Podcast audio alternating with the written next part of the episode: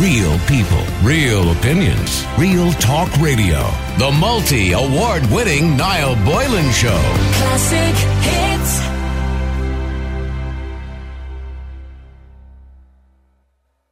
The first thing I want to get to, it looks like you know you can go to Penneys, you can go maybe to a pub by the end of the month, certainly to a restaurant. Um, you know you can queue up with no social distancing, it seems, in most shops, but yet you still can't get cancer screening. And a young woman who's been fighting cervical cancer says she feels frustrated and let down that her health checkups have been completely cancelled due to the pandemic. And she joins me in the line, Aoife Rafter. Good afternoon to you, Aoife. Hi, Niall. Thanks for having me. How are And, you? and you're very welcome to the show, Aoife. I mean, you uh, have cystic fibrosis. Um, when you were just 27, you were diagnosed with cervical cancer, which was very young, Aoife. And I'm, I'm sorry to hear that, by the way. But it's that was it's, it's unusually young, isn't it? 27. yeah, it was very young and it was very fluky. Um, but I was diagnosed this time last year, actually last June, Yeah. when I was 27, and I went through my treatment um, here, and um, yeah, it's just been an absolute nightmare now since my treatment has ceased. I um, I finished radiotherapy there um, in January, and I've had no follow-up appointments now since then um, due to COVID. Yeah. They've all been switched to virtual consultations, which is nothing of the such. Um, it's just a phone call. so, Well, we, we, we'll come to that in a second. But I think I think it's important that we do point out because of your age as well. Uh, you know, to a lot of people, how important cervical check is, how important smear tests are, particularly for young women. Uh, they say usually over the age of twenty five, certainly because your cells aren't changing as much. So I think it's important to put that out there. That you know when we get these tests back. But uh, th- this is kind of an outrageous time, Aoife. And I know we, we spoke to Vicky Phelan uh, about two weeks ago in relation to this as well. That, you know, we have a situation where people can queue up with what seems to be no social distancing to go to Penneys, but yet we can't get healthcare workers to set back up the cervical cancer screening uh, programs or any That's appointments. I mean, it speaks volumes that the healthcare, reopening the healthcare in the way that it was, is the last thing to be addressed. I just feel so frustrated and confused. Like, have we learned nothing from the cervical cancer scandal? Have we really not learned to prioritise the healthcare in the ways that we didn't, especially for you know the likes of cervical cancer and women's issues? I just feel like they're always on the long finger, and it, it I feel like the government is just putting their head in the sand. They can't just keep saying it's not safe enough like something has to be done. Everything else is moving forward. We're Yeah. the last thing to move forward. It's just not good enough. No, I mean, and over the last two months, we've missed out on 40,000 probably cervical checks. That's not including mammograms or early diagnosis for other cancers as well, by the way. And out of those 40,000, the doctor was telling me that you might get 5%, would be, which would be abnormal. That's nothing to be too concerned about because it's quite common for that to happen. But out of that 5%, there could be 1 or 2% who may go on to develop cancer. And, and that, in turn, if you take thousands into consideration, is a couple of hundred people. So that's a couple of hundred lives that we've essentially ignored. That's it. Like you know, people like lives have not stopped um, in that regard just because COVID came along the last three months. Um, people are still unwell. People still need their screenings. And they just can't get them, and it, it's just terrifying. Like it's already a terrifying situation. I can imagine, Being yeah.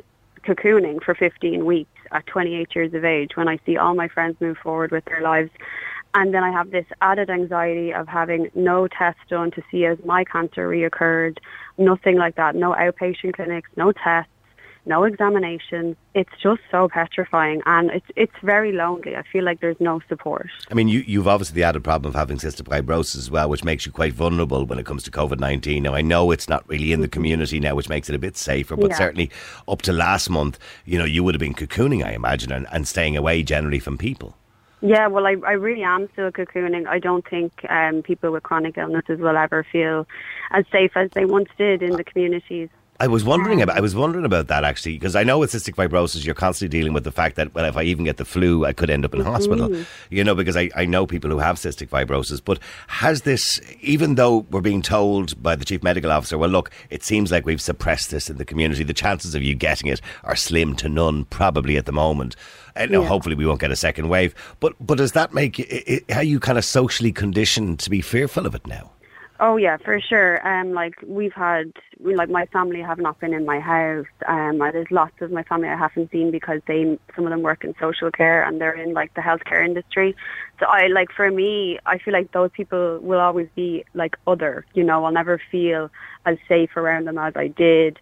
Um, and people that just work in the public in general. I'm just much more aware and cautious of who I'm spending my time with, and yeah, definitely social. And, and would, it, would you say to the point, and, I, and I'm not having it being disrespectful, but to the point Mm-hmm. of paranoia, is there a paranoia almost because of what's going on and what we're seeing around the world? Is that, I mean, is there ever, because of course scientists have said this virus could be with us for decades, um, like many other viruses, unless we get some sort of vaccine. And even I don't know then whether you could take a vaccine or not, Aoife. So will there ever be a point where you can, you know, hug your family, kiss your family, you know, share a, you know, share a moment with your family? Can you see that happening again, or, or is that a, a distant memory now for you?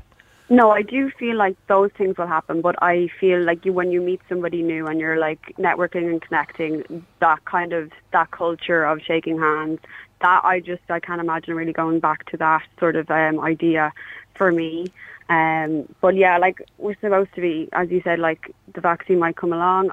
I certainly don't think I'll be eligible for that vaccine. There's lots of vaccines I haven't been able to get due to steroid intake for Yeah. years and a suppressed immune, immune system now due to the radiotherapy I've had. But um, that's the thing. So like people probably aren't realizing those type of aspects. Not everyone can even have these vaccines if they do come along. So it, it is definitely life altering in the long run.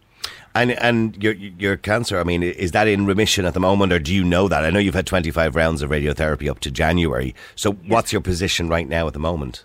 Um, well, these are the questions I really wanted to ask um, my doctor, but I was dealing with just a reg on the phone yesterday. In the end, I didn't even get my consultation Oh, with gosh, my yeah. consultant, um, so I didn't even get answers to the majority of the questions that I wanted yesterday. Um, so it was very disappointing. I You should really be having follow up scans now at this stage, and Yeah, yeah, they're and, all yeah. the queries I put forward, and yeah, all I just got was like, "We'll give you a call back with further, you know, answers and That's details." not much to use. That's not much use to you, really, is it? I mean, you, I mean, No. particularly when your anxiety is, you know, at an all-time high, and you need to know. I mean, look, you're, you know, we're talking about life and death situations here, Mm-hmm, and and for many women, particularly when we talk about cervical cancer, it's life and death situations. Yeah, absolutely. It's I mean, Simon Harris has said he's hoping to have it back by the end of July. We seem clearer about, you know, opening a shop or a shopping centre or a pub, uh, of course, Yeah. is all in the, the news today, than we do about talking about things that actually save people's life. That's it. And there's been no mention of when outpatient clinics will be back up. I mean, I have an oncology appointment now in St. Vincent's for October, and that letter says virtual consultation, and that's October. So, So there's face to face. there's no face to face consultation. No, there's nothing. Like, and there's no scans. Like, I'm not getting my scan before that, as I normally would, and my blood test while I'm there. I'm not getting any of these things. I'm not getting examined because this is all over the phone. And I, and, I, and I don't want to be the, the grim reaper here for anybody listening today, but I mean, mm-hmm. the problem is if we don't diagnose things quickly, you know, they can obviously get a lot worse. Uh, if we mm-hmm. diagnose things quickly, we can deal with it quickly. I mean, that's the problem. And in the UK, I know we had a professor on last week who said that for every six months the COVID goes on, he mentioned 60,000 people could die of undiagnosed cancers. Now, that's the UK, obviously, with a bigger population than Ireland. Yeah. But if we put that into perspective here in Ireland, we could be talking thousands of people as well next year mm-hmm. who may have undiagnosed cancers or could, could become very ill or indeed die.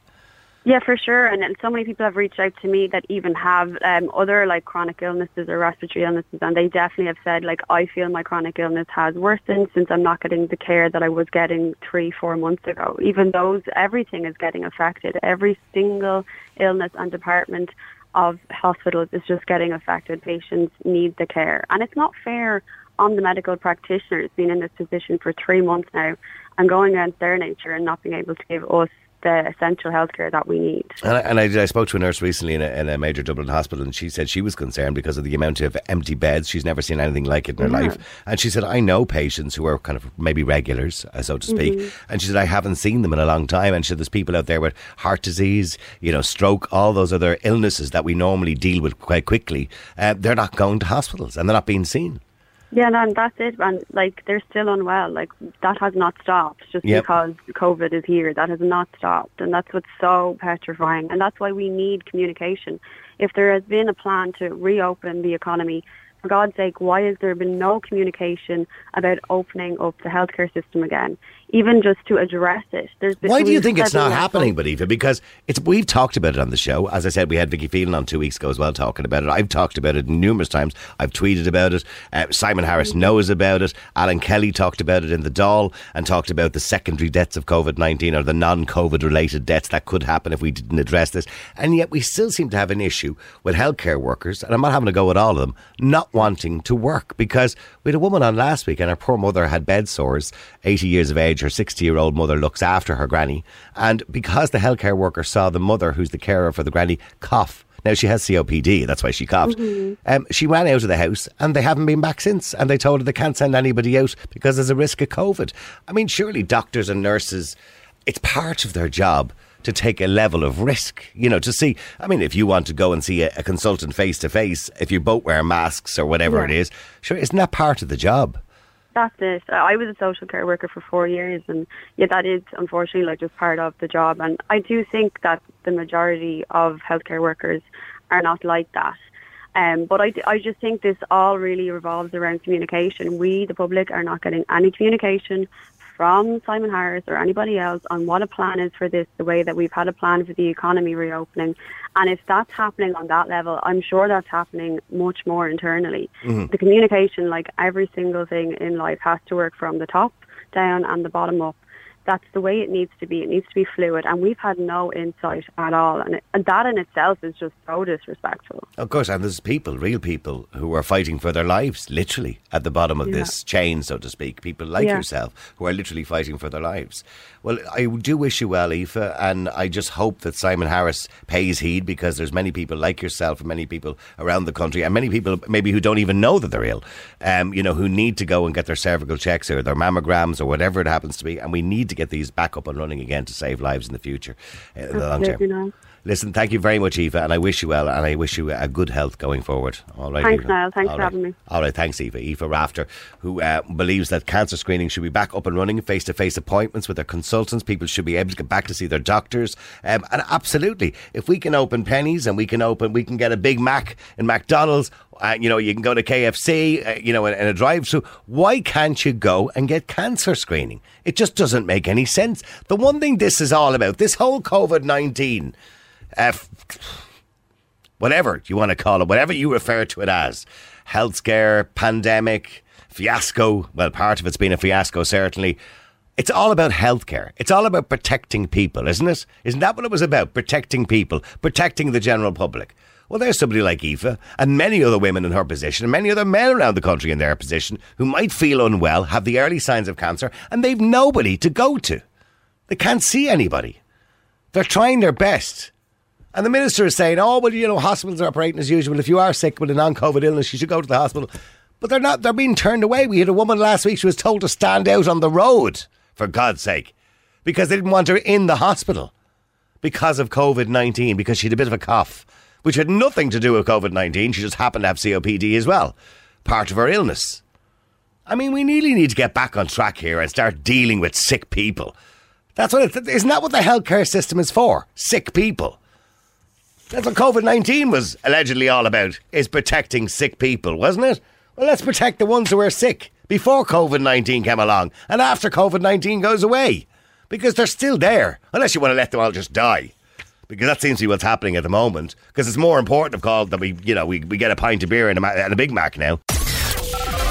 Real people, real opinions, real talk radio. The multi award winning Niall Boylan Show. Classic hits.